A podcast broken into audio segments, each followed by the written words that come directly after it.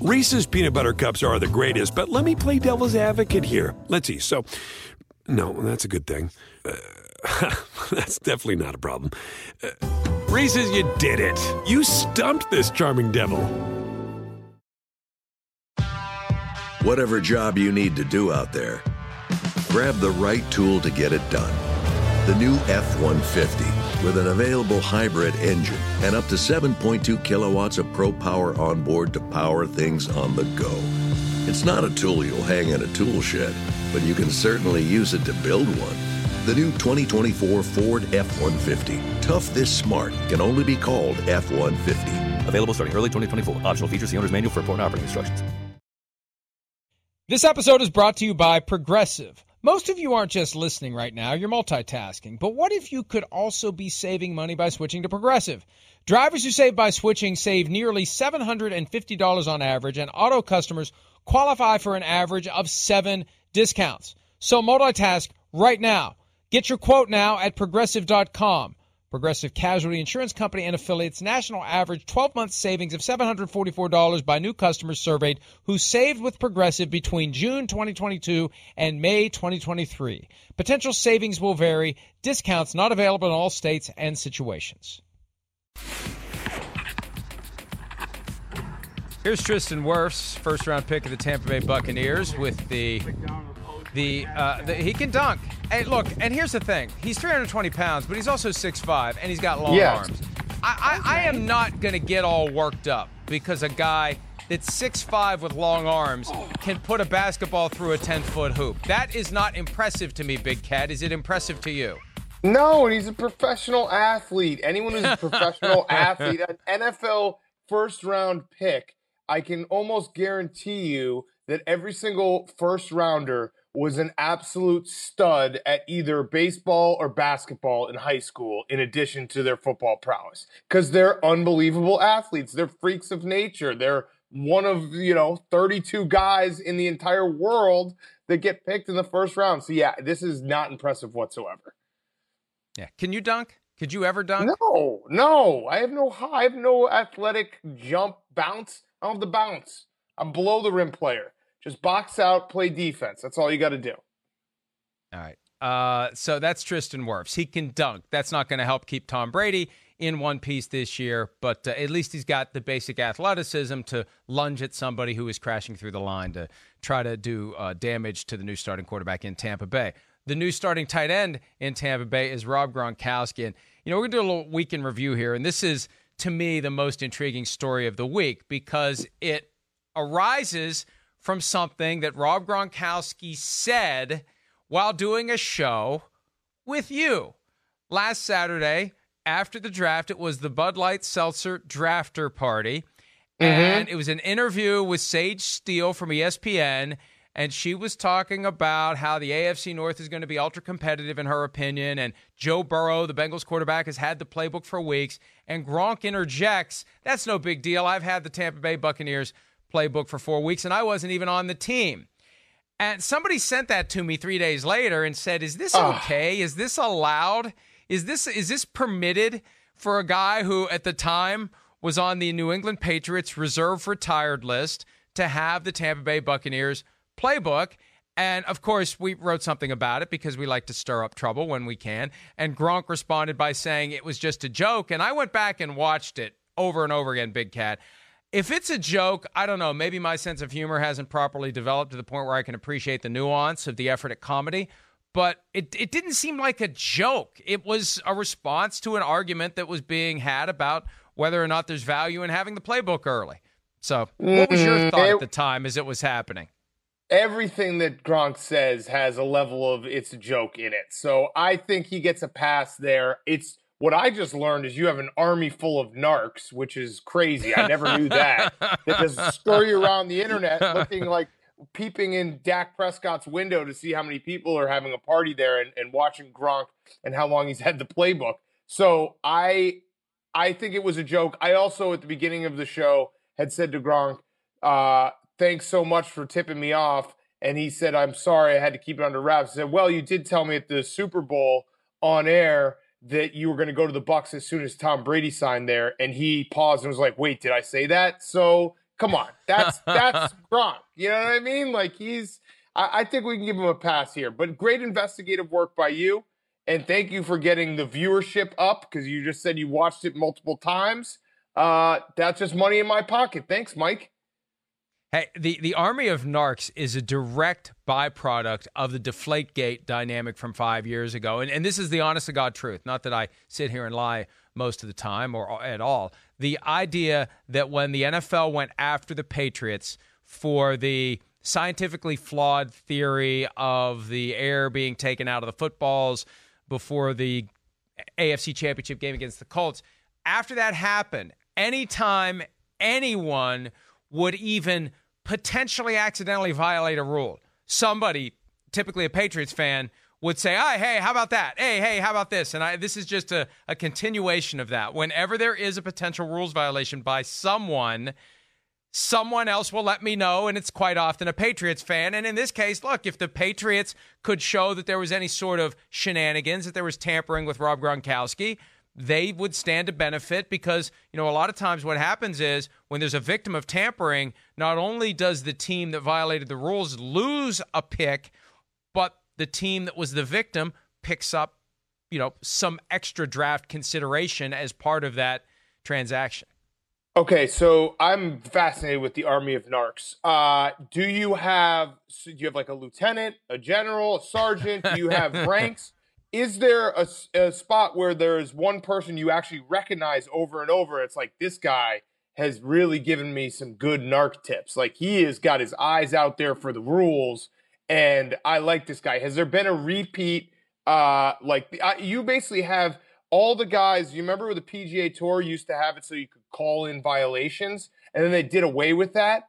I think you just picked up everyone who's been sitting there with a hole in their heart because they can no longer call in rules violations on a Sunday afternoon when everyone's trying to take a nap watching golf. So that's where you're at now. You have all those people. You have a, you have an unbelievable surplus of people looking to uh, call in petty crimes. It it it doesn't happen like it used to. It's subsided since Deflategate kind of faded into memory, and it helped that the Patriots have won a couple of Super Bowls since then. Actually, what they've won three. They won they won the second half of their six since Deflategate first came up in early 2015. So that ongoing success has kind of taken the steam out of it, but they're still out there. It it happens from time to time. It's not. It's more like a militia. It's not really a, a full blown army, and it's kind of a ragtag bunch that uh, yeah I'll hear. And there's there are some email addresses that look familiar when they pop through, but uh, you, I love it. They're going to get you next. You watch out. I love You're it. next. It's so good. No, um, I listen. I like them. I'm I'm team I'm team militia. Mike Florio's militia. That's a hilarious idea. I still don't buy it though. I still don't think it was a joke. I know you're compromised here because you got the Bud Light check as part of it but and you don't want to throw Gronk under the bus. But this is one of the problems, Big Cat, of on one hand trying to keep your budding meeting media career going, and on the other hand trying to go back and play football. Like this wouldn't fly with Bill Belichick. This is one of the reasons he's not going to unretire in New England because Belichick's going to say all that other crap ends now. Tampa Bay is going to let him do it. Although I think that his effort to put the toothpaste back in the tube was the direct result of someone calling up saying, Gronk, what the hell are you doing? I mean, we know we were talking to you for weeks in advance. You just can't tell people that. I think they were talking to him for weeks in advance. I think this was something that had been cooked up weeks before it happened. And I wouldn't be surprised if he did have the playbook. Whether he got it from Tom Brady, Bruce Arians, Byron Leftwich, or straight from one of the members of the Glazer family, it's not going to surprise me because I think the entire attitude of the Buccaneers organization since Tom Brady became available is we're going to do whatever the hell we have to do to go get him, and we're not going to worry about any rules we may violate along the way because everybody violates these rules. And He couldn't have thrown in. Uh, I was co-hosting with Big Cat. That would have been nice if I had gotten a little play there. I I agree with you in the respect, Mike. This is going to be very interesting to see how Gronk and Tom Brady act with the media now that they're out of the Patriot way and out of New England. It's going to be fascinating. Oh, absolutely. And we've already seen it from Brady with the two hour interview on Howard Stern a couple of weeks ago, something he never would have done if he was still a member of the Patriots. And, you know, the other side of this, it's not just potential rules violations in acquiring Brady and Gronkowski because oh, Bruce Arians at the scouting combine said, "Hey, when free agency starts, yeah, I'm going to call Tom Brady." Well, that's an obvious bright line violation of the tampering rules. But again, the NFL the, the NFL doesn't care. The NFL doesn't care.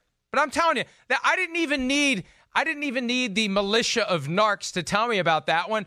Arians said it out in the open to reporters. I mean, they they tampered with Brady. They potentially tampered with Gronk. And then you got Brady meeting with Byron Leftwich, accidentally going into some other guy's house, dropping duffel bags that presumably contained footballs onto the ground because they were getting ready to go have a workout that clearly violated the rules. I mean, look, hey, more power to them. If if you don't get caught, if nobody does anything to you about it, then you're not cheating, right? So do whatever the hell you want to do. Dare the NFL to do something about it. The NFL's got bigger issues now, trying to figure out whether or not there's going to be a football season. This is the perfect time to cheat like crazy.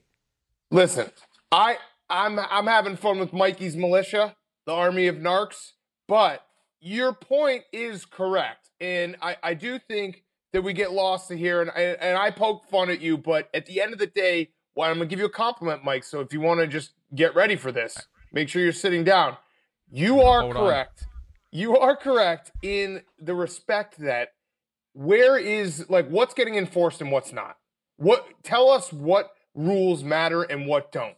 Because what you're basically saying, and it's good that there's at least someone ex- who exists, again, a compliment out there saying, hey, NFL, why does this rule matter and why does this rule not matter? Why do you even have this rule if you're not going to enforce it? So kudos to you because that actually is important to know why, why even have the rule if no one's going to enforce it.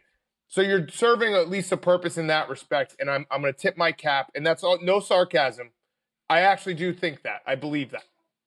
And let me give you the best example of how arbitrary this all can be. We could talk about the Bountygate scandal because, look, everybody had some sort of a program like that where you got an extra couple of bucks for doing your job well, for applying a clean legal hit that incapacitates an opponent. That happened all over the place. Gregg Williams did it everywhere that he was, but once they found that the Saints did it and they decided they're going to make an example out of the Saints, they ignored all the other times it happened because they didn't want the whole world to know. And I think that's what it comes down to, Big Cat. They're selective in their enforcement of the rules because if they enforce these rules, against everyone, they would be constantly letting us all know that there is corruption that is rampant in the NFL. So they have the rules so they can say, we've got these rules to ensure that there isn't cheating, to ensure that there are responsible ethical practices, and then everybody violates them and just it's I said this the other day, it's like the claw. The claw just comes down and grabs one and that's the one that gets made gets made the example out of. Case in point, four years ago, the Chiefs got whacked for talking to Jeremy Maclin directly during the 48 hour window when you're only supposed to be talking to the player's agent. You can talk to the agent about a contract, can't talk to the player. Andy Reid had drafted the player in Philadelphia. They had a conversation with Jeremy Maclin. The league caught wind of it, and they took away a third round pick and imposed hundreds of thousand dollars in fine. It's like everybody is tampering, everybody is violating the rule. How do you justify picking one team once every five years? And it's all about like when you get when you get one every five years, you show, hey, we we enforce these rules. We you know these rules have meaning. But meanwhile, you're ignoring all the other violations. And right now, as it relates to the Buccaneers and all the rules they're violating as to Brady and Gronkowski, the NFL is in full blown we are ignoring the rules mode, and they will stay there until it is so blatant and so repeated that the NFL has no choice but to do something about it. I great speech. I agree. I agree. It's it's either enforce all the rules or enforce none of them. Just consistency is what you're asking for, and I I absolutely agree with the idea that consistency. I don't care. Ultimately, I do not care if Tom Brady goes to Byron Leftwich's house with uh, his pads. I do not care if Rob Gronkowski has a playbook four weeks ago. I really do not care. But I do care about consistency, and that's what you're arguing for. So, Mikey's militia, carry on. You're fighting the good Well, fight. And let me tell you, that there are some generals in in my militia, and they are people who are general managers with other teams. And when I start hearing from them quietly, uh, when they're saying, hey, wait, this is BS. He can't be going to Byron Leftwich's house. There's footballs in those duffel bags. You don't go there to pick up a playbook. They send you the damn thing like they sent it to Gronk. So mm-hmm. yeah, there are people in the league who look at this stuff and say, wait a minute, wait a minute. We're at least trying to follow the rules, and they're just blatantly breaking them. Now, um, as I said, the NFL's got bigger fish to fry right now because they're trying to figure out whether or not there's going to be a football season. And at this point, unfortunately, no one knows. Story that came out yesterday from Andrew Marchand of the New York Post, and this is something I've alluded to already. The idea that if college football is not practical in the fall, there's been talk about maybe a February to May season, whatever the case may be. If they abandon Saturdays, Big Cat, the NFL is considering that thing you love in December, that triple header last year, it was Texans, Bucks, Bills, Patriots, Rams, 49ers. They're considering playing games on Saturdays to take up the space that would be vacated by college football. I think it makes a ton of sense if Saturdays are otherwise not going to have any sports. It makes sense in principle, Mike, but now what look at what you're going to do. So are you saying there's going to be 3 Saturday games all season long? Is that the is that what we're guessing? If there's no but here's the thing. I, I that would be the uh, maximum right? Okay. The full blown right, maximum would be okay. hang on. The full blown maximum, if the NFL wants to blow this out to its complete extent, Friday night game and three windows on Saturday, just like the three windows on Sunday. That's the maximum so, that they could do. So what that does is one, it eliminates the red zone madness that everyone loves. Two, it really makes it so that there are these standalone games that we know when the primetime games and the standalone games are not good, people don't people will stop watching it, it, like to a point yeah no, to a point com- they'll complain about them. They'll watch them but they'll complain about them. What are you sure though? Because there are some games that i remember like monday night games sunday night games uh, thursday night games where the matchup has not been good and it has shown a little bit in the ratings. And i think when you when you stretch it all out and you make the team and you kind of dilute where you have all these games of red zone and you have your best games on sunday night and monday night it's going to be a little bit harder to get people to tune in, especially people. I, I do. I am convinced that in America there are there are certain people that are college football fans only, NFL fans only. So when you stretch it out and you say you got to watch Saturday and Sunday, will people still be tuning in at the same numbers? I think they'll obviously be tuning in. That's not my point. I don't think it's going to be apples to apples where you can say, oh, these are our Sunday numbers. We'll just put a couple games Saturday. They'll be exactly the same.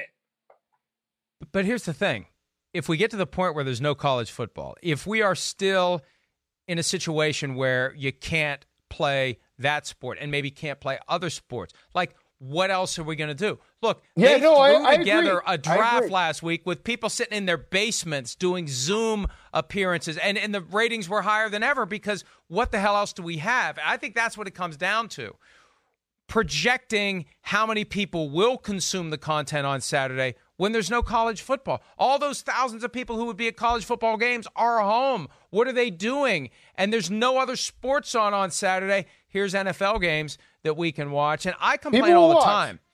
I, am just saying, look, get ready I, for it. Get I, ready for it because it'll be bad football. There will be bad football, and it will be in bright lights when it is bad, and people will complain. And just get ready for that. I, I listen. I want more football. I'll take all the football if there's, especially in the world you just described where there's nothing else going on. But just get ready for it because when you stretch out the games and you start having these standalone games, and you lose the red zone, the witching hour, it will feel very different. If the choices are Jacksonville, Miami, or Cat Cave Derby 135, I'm taking Jacksonville, Miami. Sorry. Nah, I don't know about that. I don't know about that. let's let's take a break. Um, well, one other thing, though, and I'm going to write about this at ProFootballTalk.com today. Shameless plug. There are some business issues that I think would complicate this for the NFL because you'd be taking games away from uh, Sunday and diluting that product for the networks and then yes. you're, you're, you're doing this on Saturday because you want to make more money. How are the networks going to come up with more money? They're just not going to double the rights fees for this year at a time when the advertising dollars are drawing uh, drying up. So there's a lot of issues that could make this unattractive for the NFL from a business standpoint, even though Saturday may be wide open waiting for someone to drop football into those windows that otherwise would have the college version of it. All right, let's take a break. Nick Saban had great things to say about Tua Tagovailoa before the draft. Now that the pick has been locked in at number five overall to the Dolphins, Saban is tempering his enthusiasm. We're going to dive into that when PFT Live continues right after this.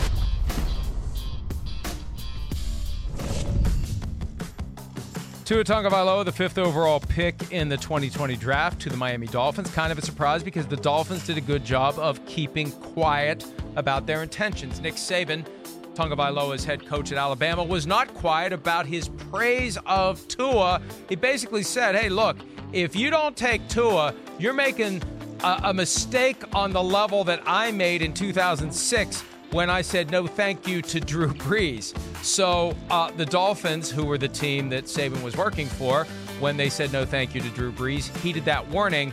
And now, now, now that he's drafted, Nick Saban is singing a slightly different tune. Here are quotes to the Miami Herald earlier this week. The number one thing we've tried to convince Tua of is he's got to learn self preservation as part of the job. Tua is a great competitor. You don't want to take his competitive spirit away. He's always trying to make a play, even when the play breaks down, and that's good. He does it well. He makes a ton of plays in those circumstances. But I still think there are times when there's just nothing there. Several times when he's got hurt here, I felt like there's no reason for him to even get hit. Now, look, that that cuts against the praise that Saban gave to Tua.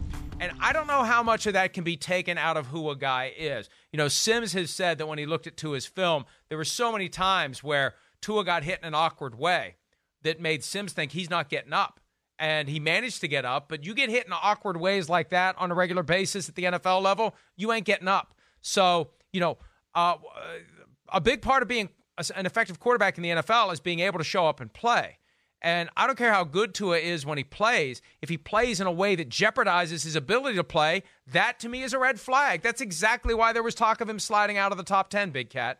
Yeah, I know what you're saying. By the way, the, the Nick Saban uh, picture there, that's from like 25 years ago. Love that. Love that. Make sure that you always use the youngest picture. But I, I know exactly what you're saying, Mike. But don't you think that there's an element that once Tua gets the NFL and everything's faster, stronger, bigger, it's going to be a little more self preservation. Remember, he's playing at Alabama that was so much better than almost everyone they played for to his entire stretch as his college career. That going out there and saying, I am Superman, I can take the hits, I can stand in the pocket a little extra and let these guys come after me, probably gets in your brain because you say, I got, I got just dudes everywhere to the left of me and to the right so it's it, I, I I wouldn't say that he can't completely eliminate that from his game because he did it in college. I think playing for Alabama, having that superhero feel to him, having the ability to have a you know an offensive line in front of you, studs on the outside, and be like, "We're Superman. We're to just dominate everyone." That's to change once he gets to the NFL and, and things move a little bit faster. And I think the challenge is adjusting that clock in your head without getting to the point where you have the yips essentially where and and you know I, Simms and I have had this conversation about Eli Manning in the latter years of his career. When he had no protection the clock accelerated for him. He was making decisions faster than he would have because he had to assume the walls were going to slam shut within 2 or 3 seconds instead of within 4 or 5 seconds. And there were times he'd throw the ball where he wasn't in any physical danger but and that's going to be the challenge for Tua, understanding I have to know where that sweet spot is to get rid of the football and I have to time it right. And here's the problem. I think a lot of it's instinctive, Big Cat. And that's my concern. You develop your muscle memory, you develop your sense of how your body operates in relation to everyone else's, and now all of a sudden you're making a dramatic change to that and you become someone who is more cautious with your body. It's important that he does that. I just don't think it's something that you can say, "Oh, that's what I need to do." Oh, okay, I'll go do it. Yeah, I, I, I still love the pick for the Dolphins. I think Tua is special. I, I get the concerns. I also love that Nick Saban is doing a great job of hedging, like you said. Uh, the, everyone was saying, you know, you have to. He, he was telling everyone before the draft, if you don't pick Tua, it's the biggest mistake you ever made. Then the draft happens. He says, well, he's got to stay stay healthy. So that's a smart hedge on his part, so that he doesn't look foolish if Tua gets hurt right away. But I, I still love the pick for the Dolphins, and and and the Dolphins, eh, the the rebuild they have done in a very short period of time, and you could make the argument that they've been kind of rebuilding for a long time because they haven't had a guy behind center that, that they've trusted since Dan Marino. But what they've done in the last two years has been, I th- I think, very impressive, and I do think they're going to be one of those teams that's going to be frisky next year. And you saw them fight for Brian Flores, and they've kind of remade what they're going to do and how they want to do it pretty quickly here. Um, I, I just I, I'm tipping my cap because it's hard to do in the NFL, and it feels like they've done a pretty good job with it. And I think they also sold the owner on taking the risk with Tua because the owner wanted Joe Burrow. I know that for a fact. He wanted Joe Burrow. They tried to move up to get Joe Burrow. When the Bengals consistently say no, no, no, no, no, well, the owner still wants a franchise quarterback. So if you can't get Burrow, who's next? And it's either Justin Herbert or it's Tua Tagovailoa. The team decided it's Tua. And hey, if it doesn't work, it's just the latest failed Dolphins quarterback since Dan Marino. But I think Ross, as he turns 80 on May 10th, I believe, he he wants to have a franchise quarterback to carry him through this next decade. Which I mean, let's let's be realistic. It may be the last decade he owns the team. So uh, I think that was part of the motivation. They want a franchise quarterback. They couldn't get Burrow. They're rolling the dice with Tua, and they're hoping that this time around the football gods will give them craps when craps is good. I never know when craps is good. Sometimes it's good, sometimes it's bad. It's been bad for the Dolphins for a long time. They're hoping that craps turns out good. I, I something just popped in my head. We need to have a graphic, the desperate owner, the the the desperate life owner uh watch whenever an owner, when we get into, because we've been saying it with Jerry Jones for a really long time now, like Jerry Jones getting it's up the, there. He really wants the to Leon Hess. Super Bowl. yeah, it's the, it's let's, the Leon Hess watch. Yeah, let's do it. Let's start. Let's start judging how teams, how aggressive teams are going to be based on their owner's age. I love this. But Leon Hess is the one who came out and said that. I'm basically, yeah. uh, I'm not going to live a whole lot longer. I got to make the moves I need to make to try to make the team better now. And I think that's when he fired Pete Carroll and hired Rich Kotite. So um, maybe that's not the, the guy that it should be named after. Maybe maybe we name it after Stephen Ross if Tua Tagovailoa ends up being a franchise quarterback. Either way, let's take a break. You're going to hear from Jets coach Adam Gase. I spoke to him yesterday afternoon. And then after that, we're going to have a draft of the all time best undrafted players in NFL history. That's what's coming up next, right here on Pro Football Talk Live.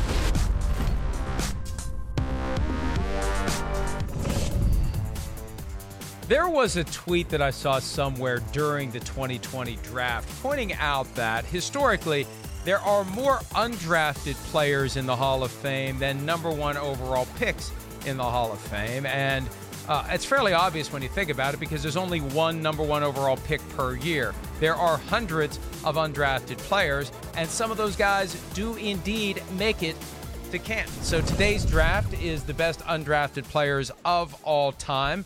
Big Cat gets the trivia question. Here we go. Big Cat, who is the only quarterback in NFL history to start a season 8 and 0 and start a season 0 and 8? And the hint is that he currently uh, is uh, oh, it's Andy uh, in the league. There you go. This I was trying to think year. how best to. I was trying. I was trying to think of how best uh, to phrase the hint because he's in the league, but he's not in the league, and I didn't want to say that because yes. then it would either be him or Cam Newton. But uh, you got it right. You got Andy Dalton. You get the first pick in the okay. draft of the best undrafted players of all time. The first pick is an easy one for me it's going to be Kurt Warner. And I think you have to go with a Hall of Famer to start. And Kurt Warner, I actually, we, we recently, on part of my take, shameless plug, did our top uh, 10 QBs of all time. And I, I regret not at least saying Kurt Warner because Kurt Warner was that good at his peak. The, you know, greatest show on turf, kind of revolutionized what what offensive football looked like at the time. That was something totally new. Had a complete second act with the Cardinals.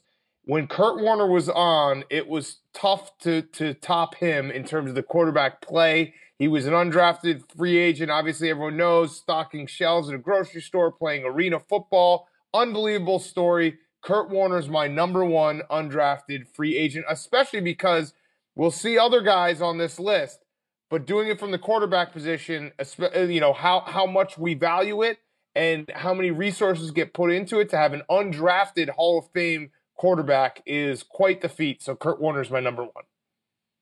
And I, remember the way that Kurt Warner kind of landed on the radar screen. Trent Green took a low hit from Rodney Harrison in a preseason game in 1999. Dick Vermeil literally cried about it. And you just wrote the Rams off at that point. I mean, the Rams had been bad. Who's this Kurt Warner guy? They're not going to be any good. And then the next thing you know, it it just it just it's one of those moments where as it's happening – you know it's really, really special and it's going to be memorable. And you can sense it. A lot of times you need the benefit of of time and distance to appreciate what you saw. That was one of those, almost like the 85 Bears, to give your your team a little pop, where you know as it's happening, this is a big mm-hmm. deal. This is special. Yeah. And it made it yes. more special that we're hearing about, we're learning about this guy who played for the Iowa Barnstormers, who played in the World League. And who the hell is this guy? He's a guy who, you know, by the way, I think it was Paul Burmeister of NBC that got Kurt Warner's scholarship to Iowa. He had to go to some school other than Iowa, Northern Iowa or something like Northern that. Iowa. So there's Northern Iowa. so many little wrinkles. And they're going to make the Kurt Warner movie. The Kurt Warner movie is coming. So uh, we'll really? learn all about Kurt Warner. Yes. Yes. Are you going to get a cameo? No. No. Are you? No. Uh, why would I? All right. I don't know. Why would I? All right. I don't know. First pick for me. And, and I'm glad you got the trivia question right because I was going to struggle with this because Kurt Warner is the obvious choice for anybody who's been paying attention to football for the past 30 years. But as I did my research for this, I was reminded, and the kids out there who are currently playing Madden, if you're playing the Ultimate Team on Madden, you know who this guy is because he is one of the best players in the game. Dick Night Train Lane, who was undrafted in 1952. Now you'll say, well, there was only like 12 teams in the league then. Who who cares if you're undrafted? There were 30 rounds of the draft in 1952. 360 players were drafted that year, and not one of them was Night Train Lane. And Night Train Lane had 14 interceptions as a rookie. That's still the single season record for interceptions today. He made it to the Hall of Fame undrafted with 360 guys selected by 12 teams in 1952. So, and that's I would have really struggled between him and Kurt Warner because as you learn more about Dick Night Train Lane, it's amazing that the guy made it. It's amazing that he's in the Hall of Fame. It's amazing he wasn't drafted. That is incredible. 30 rounds. Oh my gosh. That's that's awesome. Um good pick, but it's way too old for people to think that was a good pick. But I know it's a good pick, Mike, even though it's not a great pick. Okay. If My, you were listen, uh, if you were playing if you were playing Madden instead of that old college football game from 1998 that you're streaming on Twitch every day, you would know who Dick Night Train Lane is instead of right. who this this Doug this Coach Doug's guy is. Coach Doug's the legend in the game is from 2014, not that old. I can't believe you didn't pick this guy though. Uh, with my second pick, I'll go to your team. How did you not take John Randle? John Randle. What? What? I was hoping you wouldn't. Of course, I'm going to take John Randle. He was number two on my board. John Randle, uh, one of the best defensive tackles in in in the NFL in the 90s. 137 and a half sacks in his career, undrafted, and of course the cool eye paint that he would put on. John Randle absolutely deserves to be on this list of best undrafted free agents. Played for the Minnesota Vikings, wasn't able to win a ring with that team that was fantastic, 15 and 1. They missed a field goal uh, late in the game against the Falcons. The Falcons go to the Super Bowl. They probably should have won the Super Bowl that year, but John Randle is my number two pick. Now, you just said, and we can play it back if we need to, that quarterbacks get extra preference in this regard because it's an important position and it's a more impressive no, no, no, achievement to go undrafted. Quarterbacks, That's what you said. I already have a quarterback. It's called oh. diversifying oh. your portfolio, my friend. All right. because uh, you overlooked an undrafted quarterback, a quarterback who Warren spent Moon. I know. seasons. I didn't overlook yeah, it. Yeah, Warren Moon. Give me Warren Moon. Well, then why didn't you take him? Why didn't you take him? I thought you would take I him and I wanted could to- have John Randle. I wanted to take a Viking. Yeah, I wanted to take a Viking. Well, Warren Moon played for the Vikings. You realize that, don't you? That's Do you- true, but I you- wanted to take a Mr. Viking. That's what I'm calling John Warren Rand. Moon, Warren Moon played for the Vikings in an era where they routinely dominated the Chicago Bears. That's probably why you didn't take Warren, Warren Moon. Moon. But he if obviously, you think of hold on, if you think of Warren Moon, you think Houston Oilers. yeah, oh, absolutely, Okay, absolutely. Yeah, yeah. All right, all right. I'm just making sure. I knew he played for the Vikings, but I'm saying he was a Houston Oiler. Like that would be the the, the team you'd think of. Yeah, but still, Warren Moon, uh, unbelievable that he wasn't drafted. Consciously went to Canada instead of trying to make it as an undrafted guy in the NFL, became a star in Canada, and finally got his chance in the NFL and uh, made a lot of people look stupid for not giving him a chance from the get go. One of the great quarterbacks of all time. So, without question, Warren Moon. All right, what do you got next? All right, I'm going to continue to diversify my portfolio here with my last pick, and that will be out of Kent State, Antonio Gates. Antonio Gates, one of the best tight ends of all time, unbelievable career, 16 seasons. Uh, obviously, everyone knows he was a basketball player. It was, it's crazy. I still think that Antonio Gates is going to be there week one. I don't know if he actually is retired or not, but he is bound for the Hall of Fame, and that will give me now a, a defensive player, a tight end, and a quarterback. That is a dominating draft by me. Good job, Big Cat. All right, I've got a defensive back who has the single season record for uh, interceptions all time. I've got a quarterback who probably has thrown for more yards than anyone if you put together his NFL and CFL numbers.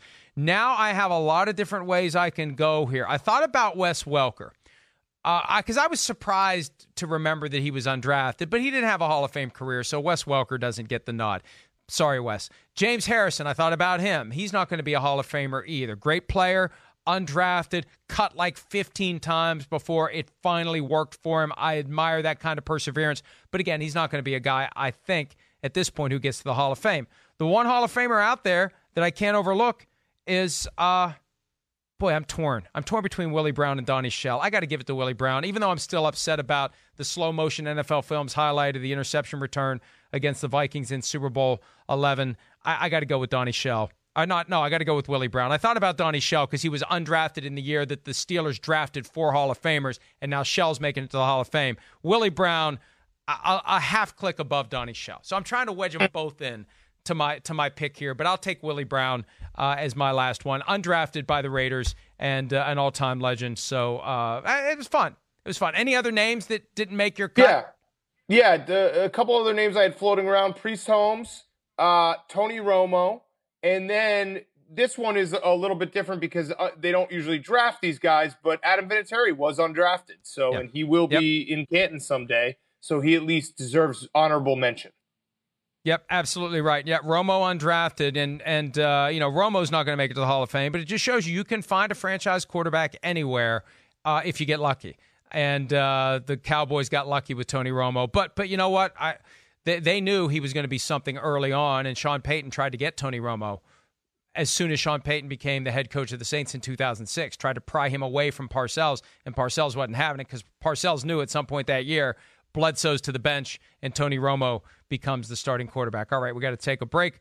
More PFT Live to come.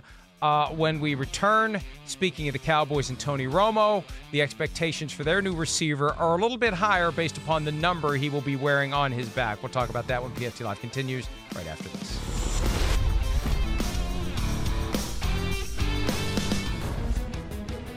CeeDee Lamb joins a proud tradition of Dallas Cowboys who have worn the number 88. It really started with Drew Pearson back in the 70s, notwithstanding his push off against the Vikings in the 1975 playoffs. Drew Pearson, one of the all time great Cowboys, and then the legend grew with Michael Irvin, and then it was passed to Antonio Bryant, and then Dez Bryant, and now CeeDee Lamb. Now, along the way, and this is kind of weird, I didn't know this until yesterday, Big Cat. Michael Irvin had his career end due to injury in 1999. The very next year, they issued number 88 to tight end Jackie Harris. Now, I know that Irvin wasn't the original 88, but it's just kind of weird they didn't shelve it for a year or two after Irvin retired. Yeah, that is a little weird. I do kind of like this though, the tradition that goes with this uh, certain number. It's kind of like wearing 10 in soccer if you're a footy fan like myself. Uh, Mike, trivia question. What's the only number retired for the Dallas Cowboys? There are none. There you go. You got it. Trick question. Yeah, you I kind of like you tried to trick I kind of like that they don't have any numbers retired. I you know, retiring numbers I get it, but I I, I also think it's kind of cool when the, when even you know what's cooler than retiring a number is just retiring it without giving the retirement. So like no one wears it ever again, but it's not officially retired. I kind of like that. I, I have always been against the concept of retiring numbers because I, I think long term, like at some point, you're going to run out of numbers to retire. You can't retire anymore. And then you're going to have a guy who's better than anyone you've ever had in your franchise. What do you do? And then, like, assuming that football survives 100, 200, 300 years, like, you've retired numbers for names that the modern fan has no idea who in the hell they are. I just, it's, it's like, I, I worry from time to time about when all the landfills are going to fill up and where we're going to put all the garbage. It's kind of the same idea. At some point, you're going to run out of numbers. You can't retire numbers. You have to save the numbers. Have you lost sleep over this? Like, the, gosh, Yes, I have. the Boston yes. Celtics have retired way too many numbers. Yes. Yes. Well, it's easier. It's easier in basketball because you only got 12 guys on the team. In football, you got 53. So you have a finite number of of numbers you can ever retire. So yeah, I mean, look, the Cowboys haven't retired number 12, but there's no way in hell anybody's wearing Roger Staubach's number, right? they haven't retired number 22. There's no way in hell anybody's wearing Emmitt Smith's number, right? So it, you do it unofficially. Just do it that way, and then 100 years from now, frankly, who cares about Roger Staubach and Emmitt Smith? You must have uh, loved the gesture by MLB, but had a mini anxiety attack when they retired Jackie Robinson's number across the league. You probably No, were like, you have okay. a big, you have a big corkboard in your gr- in your barn, and you're like, oh my god, that's just a number that we're just crossing off for every single team. We're running out of numbers. No, that's okay. But you can't do that very often. You can you, you can get away with one, and, and I think the circumstances more than justify it, obviously. Yep. But you can't you can't be doing that, you know, every ten years. Or yeah, eventually you're just gonna have guys running around uh, with a bunch of jerseys that don't have numbers on them. And, and here's the other thing too. While we're on this, why the hell do baseball players even have numbers? You don't need numbers to be a. Do you need a number to be a baseball player? Yeah, You because really you don't. want to. Well, you want to sell jerseys. I I know you want to. say- I mean, that's the only reason to do it, though. There's no independent significance to having. Think about it. To having a number for What a baseball keeping the player. box And- score? yeah. What What about keeping a box score? That's a fun baseball thing. okay. Yeah. You just use their last name. You could use the position they play. Of course, then you would be doubled up if you have two right fielders. So never mind. There you That's where it gets confusing. You number the Gotcha. positions and you number the players. It's too many numbers for one person to process. You put me in a box in that one. I'll agree. All Yep. right. Uh, Yep. Let's take a break. What, when we return, the NFL teams that are engaging in the virtual offseason program are meeting up like Big Cat and I from our homes, and uh, you never know who's going to slip in to the meeting. The Seahawks had an unannounced guest on Friday. We'll show you who it was when PFT Live continues right after this. Greg Olson. Greg, could you come in and tell the fellas what you're all about? Yeah. yeah. Coach, thanks so much. So excited to be here.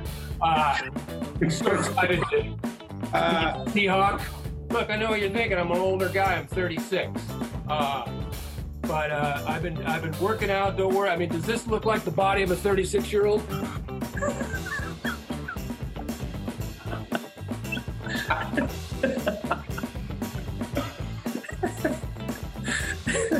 I don't think so. Oh, we hope you're enjoying your breakfast at home. If you're watching the show, Will Ferrell's bare torso part of the proceedings today. I did not know that that was included in his crashing of the Seahawks virtual meeting. But you know, look, this is a, a, a new frontier for the NFL, and I think one thing that these coaches are learning, and and I've I've gleaned this from talking to some of them and the GMs, they you know they're forced to do something different than they've ever done it, and they're such creatures of habit when you force them to do something they've never done before, they realize, you know what, this isn't that bad. This is actually pretty good. One thing that I think it was Adam Gase told me yesterday being able to talk to the draft prospects through the video conferencing technology, what happens is you've got like 30 people who are all watching and listening in real Yeah. time and taking notes in real time instead of relying upon, you know, memory or hearsay or or or just yeah, it's it's it's a way to have everyone see it while it's happening and funnel questions, maybe have better questions. So, you know, they're going to come out of this experience with improved processes and new ideas for doing things based upon the things they they had to do. Yeah, innovation. I mean, the draft. I I don't think rounds one through three they should change. I think you should still invite people and have the live draft show. But the draft was fascinating. Watching coaching staff, scouting departments, uh, you know, at their home, watching all the players at their home.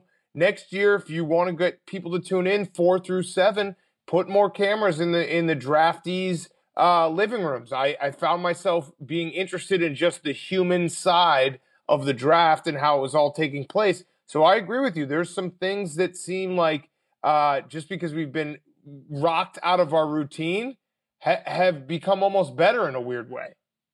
You know, the other thing for the NFL, and they're never going to make a big deal about this, but they saved a ton of money, a ton Yeah. of money doing the draft this way. And that, look, uh, let's be realistic, folks. W- we know that we're sports fans because we love sport, but there's a very strong business component to this. And when you have one way of doing things that is ridiculously expensive and another way of doing things that is a hell of a lot cheaper, it becomes a lot easier to justify doing it the cheaper way if the cheaper way also works. Yeah, yeah, you're absolutely right. And people tuned in, and obviously there was a captive audience, so you can't really judge from now. But I, I thought the draft did a really great job of keeping me, you know, engaged, and I was interested in it, and I thought it was going to be weird, but it really, after a few minutes, was like, hey, this is kind of normal now. It supports the point I've been making for years, though. All of that stuff doesn't matter. We tune in to see and hear the commissioner announce the picks. That's it. It doesn't matter where he is, it doesn't matter who else is there. That's why we tune in. All right. We appreciate you for tuning in. Join us again on Monday. Enjoy your weekend. Big Cat, we'll see you soon. Everybody, have a great day.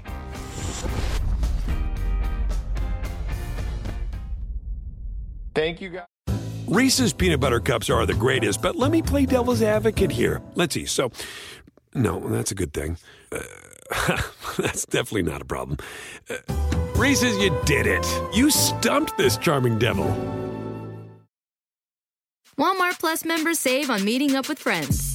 Save on having them over for dinner with free delivery with no hidden fees or markups. That's groceries plus napkins plus that vegetable chopper to make things a bit easier. Plus, members save on gas to go meet them in their neck of the woods. Plus, when you're ready for the ultimate sign of friendship, start a show together with your included Paramount Plus subscription. Walmart Plus members save on this plus so much more.